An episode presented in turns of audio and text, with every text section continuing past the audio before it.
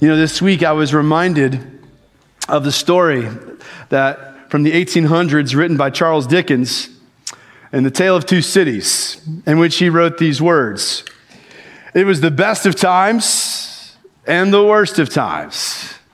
It was the age of wisdom, it was the age of foolishness. It was the epic of belief, it was the epic of incredulity. It was the season of light, it was the season of darkness. It was the spring of hope, it was the winter of despair. We had everything before us, we had nothing before us. Now, he was speaking of the French Revolution, but also paralleling it with his day in the 1850s. And yet, I think the same is true today that we live in the best of times and the worst of times. We live in the best of times in the sense that, as Mark Noll tells us in his book, that as of right now, the gospel is going forth in power all over the world. Right now, 46% of all believers in the world live in Latin America and Africa. In the year 1900, there were 10 million believers on the continent of Africa. 100 years later, in the year 2000, there were 360 million believers, taking up half the population of the continent of Africa. That as of today, there are more believers gathering for church um, in the nation of Kenya than there are in the entire nation of Canada. It's amazing how the gospel is going forth in power. There are currently 15,000 missionaries in Great Britain reaching people with the gospel. And the majority of those 15,000 people are from Africa and Asia. The name of Jesus is going forth all over the world. These are good days, but the sense in which there's also, these are some of the worst of days. We see right now in a day and age where there is great Bible illiteracy. There are Christians who don't care at all about the glory of God. There's immorality in our culture that is celebrated. Our culture swims in the current of grotesque sexual sin and pornography, the absence of responsible fathers in the home, a drug culture that is destroying communities. And we can go on and on and on. But you see, we're not the first ones to experience this. The early church went through very similar challenges of it being the best of times and the worst of times, and both happening simultaneously. Well, in Acts 5, we learn how to leverage the gospel while living in the tension between the being the best of times and the worst of times. Let me show you. Grab your Bible and turn with me to Acts chapter 5. We are walking through the book of Acts together as a faith family. If you're new to the Bible, you can go to the very beginning of your Bible, just open the cover, go to the table of contents, and you'll see that it's broken up into two portions. You have the Old Testament and the New Testament. The Old Testament is the life and times of works of God before Jesus. The New Testament is the arrival of Jesus and what happened afterwards. The book of Acts is in the New Testament. It's the fifth book of the New Testament. We have Matthew, Mark, Luke, and John, the four gospel accounts, and then the book of Acts written by the apostle Luke. What we're seeing in the book of Acts is the power of the Holy Spirit moving in and through these apostles. These men who at one point were hiding behind locked doors, and they are now open air preaching in public. These are a bunch of men who were scaredy cats, and now they are F 14 Tomcats. These are a group of men who were fearful and now they are fearless. They are boldly preaching the gospel, unashamed of Jesus, letting the world know who God is, what he's done in the gospel. We saw last week the, the, de- the deadly danger of hypocrisy of Ananias and Sapphira, a husband and wife who lied to the church about their giving record, and because they lied to the Holy Spirit, they dropped dead on the spot. Talk about accountability. It's a very tense moment where the fear of God grabs hold of the church and those in the area. And God yet continues to bless and prosper his people. Look with me at Acts chapter 5, beginning with verse 12. The scripture says this Many signs and wonders were being done among the people through the hands of the apostles. They were all together in Solomon's colonnade. No one else dared to join them, but the people spoke well of them. Believers were added to the Lord in increasing numbers, multitudes of both men and women. As a result, they would carry the sick out into the streets and lay them on cots and mats so that when Peter came by, at least his shadow might fall on some of them. In addition, a multitude came together from the towns and surrounding Jerusalem, bringing the sick and those who were tormented by unclean spirits, and they were all healed. Then the high priest rose up, he and all who were with him, who belonged to the party of the Sadducees. They were filled with jealousy. So they arrested the apostles and put them in public jail. But an angel of the Lord opened the doors of the jail during the night, brought them out, and said, Go and stand in the temple and tell the people all about this life. Hearing this, they entered the temple at daybreak and began to teach. When the high priest and those who were with him arrived, they convened the Sanhedrin, the full council of the Israelites, and sent orders to the jail to have them brought. But when the servants got there, they did not find them in the jail. So they returned and reported, We found the jail securely locked with the guards standing in front of the doors. But when we opened them, we found no one inside. As the captain of the temple police and the chief priests heard these things, they were baffled about them, wondering what would come of this. Someone came and reported to them, Look, the men you put in jail are standing in the temple and teaching the people. Then the commander went with the servants and brought them in without force because they were afraid the people might stone them. After they were brought in, they brought them in, they had them stand before the Sanhedrin. And the high priest asked, Didn't we strictly order you not to teach in this name? Look, you have filled Jerusalem with your teaching and are determined to make us guilty of this man's blood. Peter and the apostles replied, We must obey God rather than people. The God of our ancestors raised up Jesus, whom you had murdered by hanging him on a tree. God exalted this man to, the, to his right hand as ruler and savior to give repentance to Israel and forgiveness of sins. We are witnesses of these things, and so is the Holy Spirit, whom God has given to those who obey him. When they heard this, they were enraged and wanted to kill them.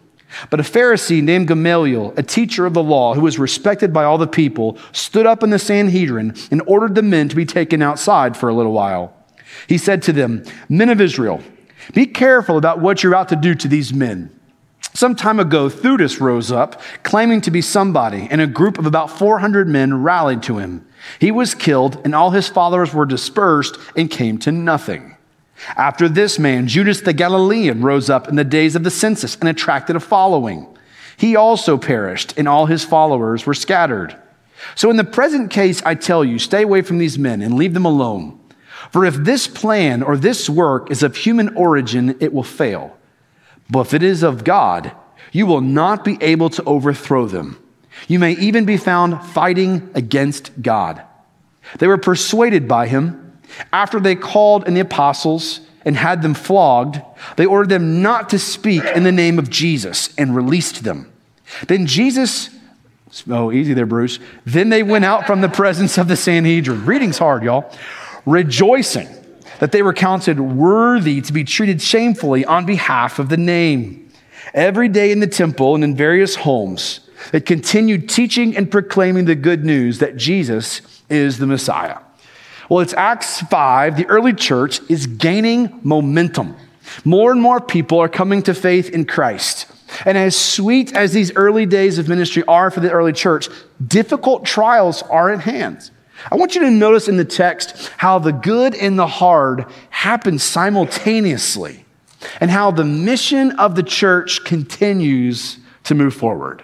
The first thing I want you to see in the text is that they are in a season of prosperity that changes a community. The apostles were being used by God to perform the miraculous. In verse 12, it says, Many signs and wonders were being done, by, uh, done among the people through the hands of the apostles. Now, this is on the, on the heels of Ananias and Sapphira. The disciples continue to keep preaching the gospel. They're keeping the good news of Jesus front and center of the church. And not only there, not only this, the church is continuing to gather inside the temple. They're on Solomon's porch or Solomon's colonnade. This is an area of the temple. It's on the eastern side facing the Mount of Olives, in which there is a roof that protects the people from the weather. And this became the gathering place for the early church here. Thousands of believers would gather there for worship and for prayer and for hearing the word. Now, unbelievers dared not join them out of fear. They had heard what had happened to Ananias and Sapphira. They were also terrified of the Jewish religious leaders. And so they wanted no, no part of this. They didn't want to be a part of this gathering. And yet, verse 13, the people spoke well of them. Outsiders saw believers who were different. Their words, their attitudes, their actions, how the church cared for the poor, how the church was different in the way that they lived. The question that I've got for you this morning is this Do people look at your life and speak well of the church? Do people see that you're different? That Jesus has genuinely changed your life? They see your care for the poor. They see that there's a godly character. You're different than you used to be. You don't talk the way that you used to. Your attitude is different. The actions, the life that you live. Do you look different? Do people see your good deeds and give glory to your Father who is in heaven? You see, a mark that you belong to Jesus is that you're different than the rest of the world. In fact, I've told you the story about how there were two guys at college at the University of Kentucky who were just different passionate followers of Jesus. They lived differently, they talked differently, their attitudes were different than anybody had, had seen in this particular dormitory. And there was one girl who was watching. She saw how these two guys were different. And because of their winsome witness of how they shared the gospel with her, invited her to these gatherings at FCA, she had this opportunity to hear the gospel. And she later came to faith in Christ. That girl was my wife. It's amazing when believers follow Jesus and their lives look different, people take notice. Unbelievers see what genuine faith in Christ looks like, and it's attractive. And they begin speaking well of the church. That's what's happening here. You see, your life and your gospel witness is how people are won into the kingdom. And that's what's happening here. Look at verse 14. Believers were added to the Lord in increasing numbers. Men and women, the text tells us, are coming to faith in Christ. The gospel is going forth and people are being converted. This is a time of prosperity where the gospel is being preached and the harvest is coming in. Oh, that God would do this again in our day. This is what I pray for. God, would you, before I take my last breath, God, I want to see you do a revival. I want to see a movement where no one can take credit but you. Thousands upon thousands of people whose lives are being changed by Jesus. Oh, that He would do it in our day, that you would join me, that in your prayer closet, you're praying, God, would you do in a, a work in our day that no one can get the credit but you? We're thousands of people whose hearts have been changed by Jesus. May that be our desire as a church, is to see a movement take place where God transforms an entire community and culture with the gospel. That's what's happening here in the text. As these believers are authentically, passionately following Jesus, their lives are being changed and the gospel is going forth. We also see healing taking place here in the text. There's two different types. We see physical healing in verses 15 and 16, and we see spiritual healing there in verse 14. For the physical healing, we see the sick and the lame from all over the region. They're coming to Jerusalem. Word is spreading how God is at work in Jerusalem among these believers who are followers of Jesus. And may I say to you, God is still in the healing business. God is still able to heal. Physically, when you and I have ailments and sicknesses and diseases, God is still able to heal. He uses medicine and he uses the miraculous, and God loves to display his glory through the healing of people. And yet, physical healing is not the most important healing that you need.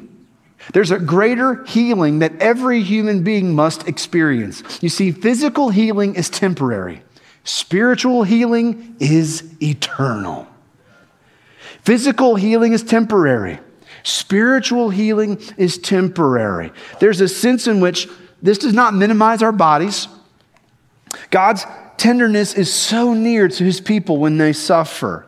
God cares when you hurt, when you have broken bones, when you go through sicknesses and diseases. The scripture is clear. God loves to show himself as our healer because he is able. And yet, There is a greater healing that must take place in every person's life. Here in Acts 5, people are being physically healed of sicknesses and diseases, but more than that, people are being spiritually healed by believing the gospel. Question Have you been healed by Jesus? Have you experienced the healing that he provides through his cross? You see, all of us have a disease that is deadly, and it's called sin. Sin is where all of us have fallen short of God's perfect standard. All of us have fallen short of God's glory. And yet, the beauty of the gospel is that at the cross, Jesus takes your sin, He takes your disease that is deadly, and He pl- takes it upon Himself. That indeed all of your sins are nailed to Christ. That God made Him who knew no sin become sin so that we might become the righteousness of God in Him. That the gospel is the good news of what Christ has done for you. That all the times that you've rejected him and shaken your fist in his face, that your words have not honored him, that you allowed your heart to chase after other idols.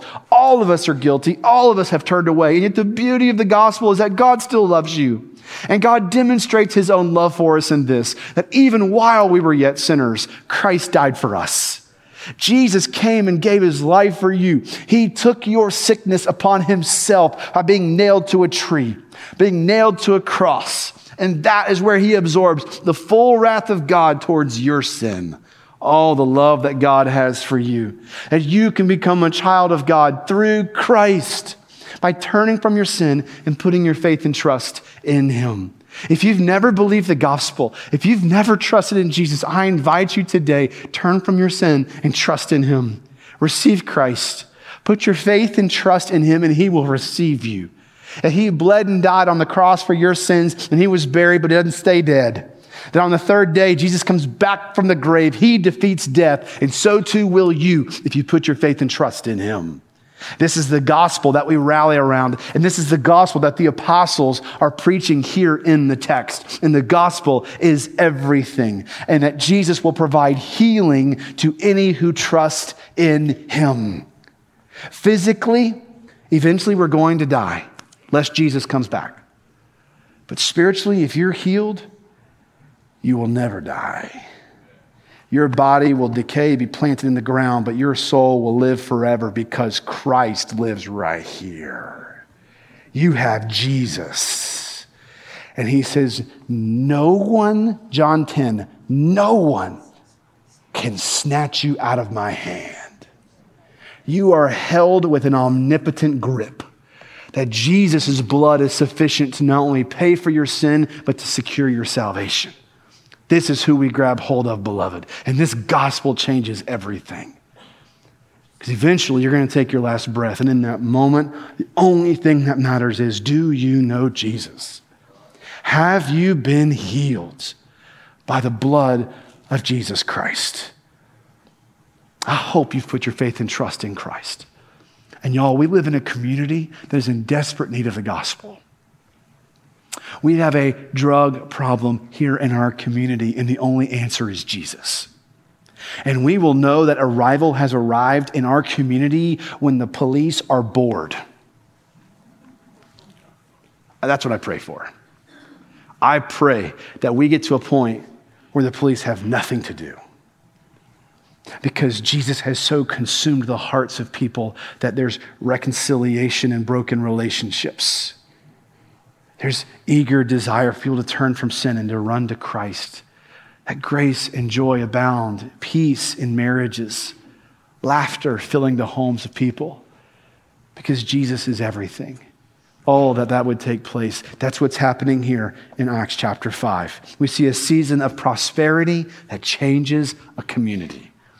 But the second thing we see in the text is a season of persecution that challenges the church. The religious leaders are none too happy with what's happening with these Jesus followers. They're annoyed, they're frustrated that the message that they're preaching is that they're placing the responsibility of the death of the Messiah on them. They don't like the fact that, the apostles are holding them accountable for the death of the Messiah. You see, the gospel is offensive to the prideful and yet gracious to the humble. When people hear that it was your sin that nailed Jesus to the cross, that you are responsible for the death of Christ, the prideful get angry. That's what's happening here in the text. These prideful religious leaders who look good on the outside but inside are far from the Lord. They're angry because they're being accused of the death of Christ. But you see, for the humble, we realize, yeah, that's right. I'm responsible and I'm accountable, and yet God has been gracious towards me. Paul says it like this in, Philipp, in um, 1 Corinthians 1 18. He says, For the preaching of the cross is foolishness to those who are perishing.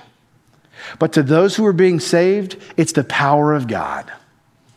You see, those who hear about the death of Jesus and that they are responsible, they get angry. Those who realize that they are responsible and they're humble, they get right. They get humble before the Lord. For these Jewish leaders, they're not only irritated, we see in the text, they're envious. The crowds are flocking to the apostles. Jealousy, the text tells us, is welling up in their hearts as thousands of people are flocking to these followers of the way. So they arrest the apostles, put them in jail. But do you think prison bars can stop the Lord? An angel comes, opens the door, and out the apostles go. We have a jailbreak. And then at daybreak, we see the apostles go into the temple and they preach about the life that's found in Jesus. Panic ensues amongst the Jewish leaders as the jail doors are locked and there's no apostles inside. But word gets back to these men, verse 25, that they're right there in the temple preaching. They get arrested again, but tactfully because the Jewish leaders were afraid that the people might stone them. And the apostles then stand before the Sanhedrin. And they get interrogated. And you can hear the fear, you can hear the anger in the voices of the Sanhedrin. Verse 28 Didn't we strictly order you not to teach in his name? Look, you have filled Jerusalem with your teaching and are determined to make us guilty of this man's blood. Question What do you do in that moment? You're on trial for your life. These 70 men have the authority to kill you. You're being persecuted for your faith in Christ. What do you do in that moment? Well, I want to draw out for you three things that you do in that moment from right here from the text. The first is this obey Jesus first. Obey Jesus first. Your allegiance is first and foremost to the Lord Jesus Christ. Right here in the text, verse 29, the apostles say, We obey God rather than people. Your first allegiance is not to your spouse, it's not to your family, it's not to your job, it's not to your country, it's not to your sports team. Your first allegiance is to the Lord Jesus Christ. In your heart right now, settle that issue and say, honey, I love you, but Jesus is number one. You can make sure that you let your work know Jesus is number one. Let the world know Jesus has first place in your heart. If you want to hear, well done, good and faithful servant on the last day, right now settle this issue. Jesus has first place. Make him number one in your heart. That's what these guys are doing. We're obeying God rather than people. Secondly, you continue to preach the gospel. You continue to preach Jesus. These apostles are on trial for their lives. So what do they do? They preach the gospel.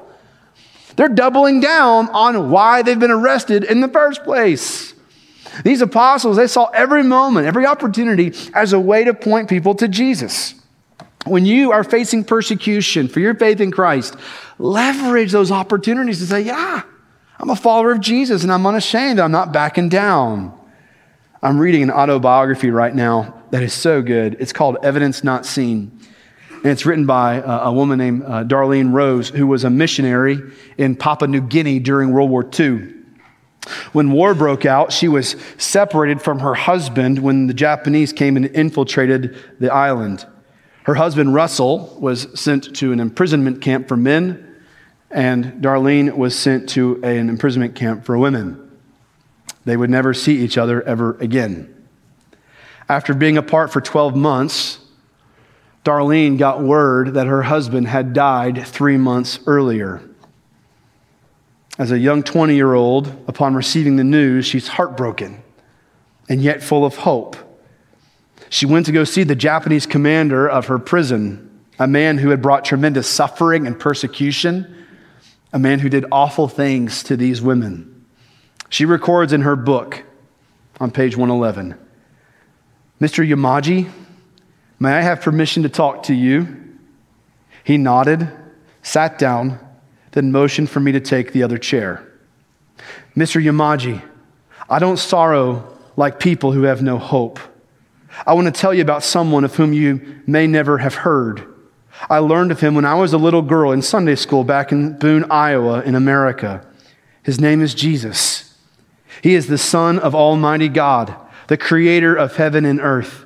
He died for you, Mr. Yamaji, and He puts love in our hearts, even for those who are our enemies. That's why I don't hate you. Maybe God brought me to this place and this time to tell you He loves you. She went on to write God opened the most wonderful opportunity to lay the plan of salvation before the Japanese camp commander. commander. With tears running down his cheeks, he rose hastily and went into his bedroom, closing the door. I could hear him crying.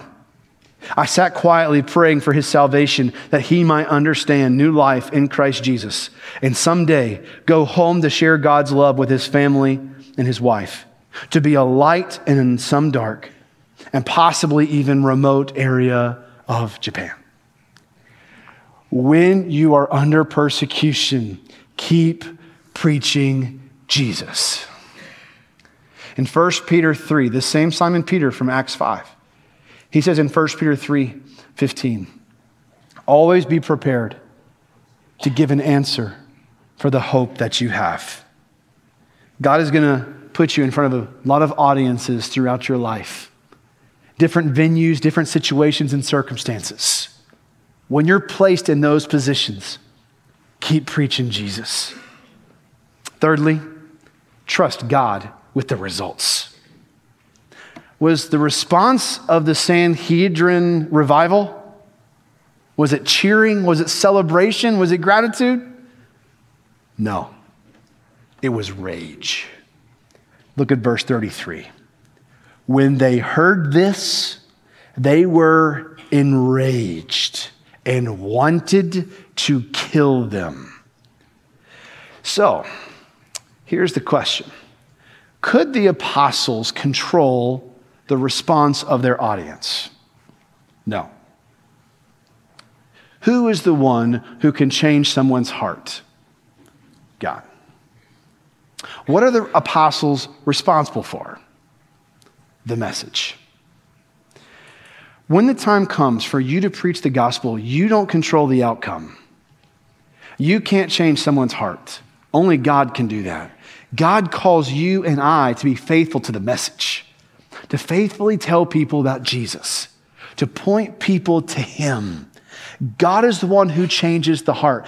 God is the one who takes people from death to life. Our job is just to be found faithful in preaching the message. So when persecution comes, we understand it from this perspective.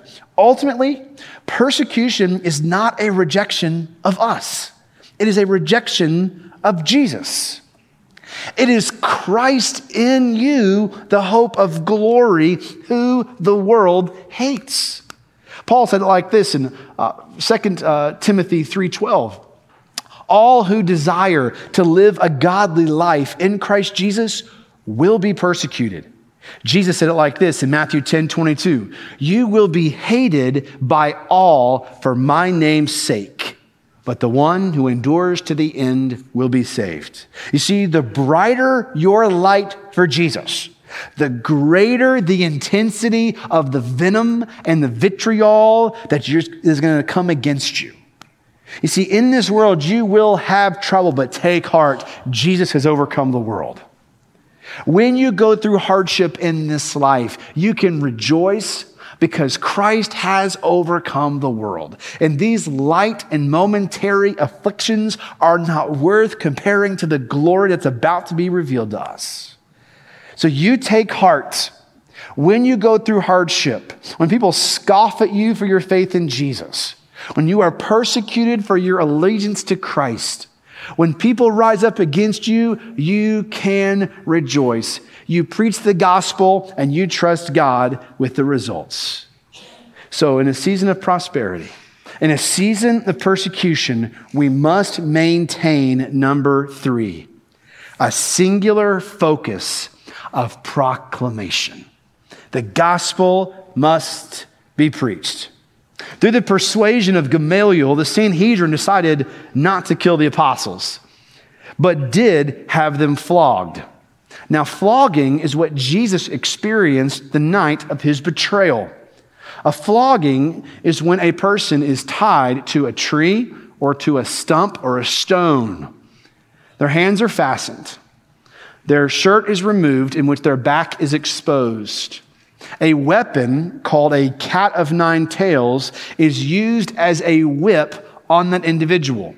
It is a leather whip with these strands of leather that come off the end of it. At the ends, you'll find pieces of bone, animal teeth, and sometimes glass. And according to Deuteronomy 25, that the Jews could not um, whip someone more than 40 times. So, more than likely, the apostles each got 39 whips each through this flogging that's taking place here in Acts chapter 5. But did you see their response when they got the flogging? Look at verse 41. Then they went out from the presence of the Sanhedrin rejoicing. Rejoicing rejoicing that they were counted worthy to be treated shamefully on behalf of the name. The Sanhedrin's whipping had the opposite effect. Instead of demoralizing these guys, they're rejoicing. This is what Jesus commands us to do in Matthew 5. He says, You are blessed when they insult you and persecute you and falsely say every kind of evil against you because of me. Be glad and rejoice because your reward is great in heaven. Simon Peter would go on to say in 1 Peter 4 Dear friends, don't be surprised when the fiery ordeal comes among you to test you, as if something unusual were happening to you. Instead, rejoice as you share in the sufferings of Christ so that you may also rejoice with great joy when his glory is revealed. If you are ridiculed for the name of Christ, you are blessed because the Spirit of glory and of God rests on you. But if anyone suffers as a Christian, let him not be ashamed, but let him glorify God in having that name. You see, persecution is not God's punishment. Rather, Jesus and Peter call it blessing. You see, when you're suffering for Christ's sake, you are identifying with Jesus and what he went through to accomplish your salvation. You are beginning to experience what Christ went through, through the mocking, through the rejection, through the scoffing, through the name calling, through the false accusations, that the only innocent and perfect one who ever lived received complete injustice. That the one who was perfect in all of his ways, is the one who receives all of mankind's imperfections placed upon him. And so when you experience something similar, it leads you to joy. And so what do the disciples do? They keep preaching the gospel. Look at verse 42. Every day in the temple and in various homes, they continued teaching and proclaiming the good news that Jesus is the Messiah. In large groups like this, hundreds, thousands of people at Solomon's Colonnade, gathering to preach the word, to worship, to pray, to see God's face together. They'd gather in large groups like this, and they would also gather in small groups. We see here in the text, they would gather in people's homes. Both times, big groups, small groups, they're talking about the gospel, talking about all that Christ has done. You see, there is no off season for the gospel. It's at work, it's in the lunch line, it's at the kitchen table, it's in the boardroom, it's on the ball field. The gospel is what we rally around and talk about continually. Paul said like this in 2 Timothy 4 2 Preach the word. Be ready. When? In season and out of season. When it's popular or when you face persecution. When it's the best of times and when it's the worst of times, we do the work of an evangelist. So, Kenneth, what are you calling us to? What's the impact point? It's this whether in seasons of prosperity or seasons of persecution, just keep preaching the gospel. This is what you and I do until Jesus calls us home. We talk about Him who has changed us, who has saved us, who has rescued us, who's adopted us, who's provided us an inheritance, who's given us a name, who's written your name in the Lamb's book of life. At the one who came and rescued you, the one who is worthy of all worship and glory and honor, the one who is seated on his throne, high and exalted. And soon you're going to see him face to face. And you're going to gather with all of the redeemed throughout the ages, people from every tribe and tongue and people and nation. And we're going to sing and declare, Worthy is the Lamb who was slain for us. We're going to glorify the one who came and gave his life for us. And we're going to sing with gusto and passion. We're going to dance and we're going to celebrate all that he has accomplished for us through his death and through his resurrection. We have a gospel to preach. And God has strategically and intentionally placed you in your school, on your ball team, in your place of work, in your community to point people to His Son. I'm not sure about you, but I want to hear well done, good and faithful at the very end. And we can hear it if we just keep preaching Jesus. Let's point the world to Him.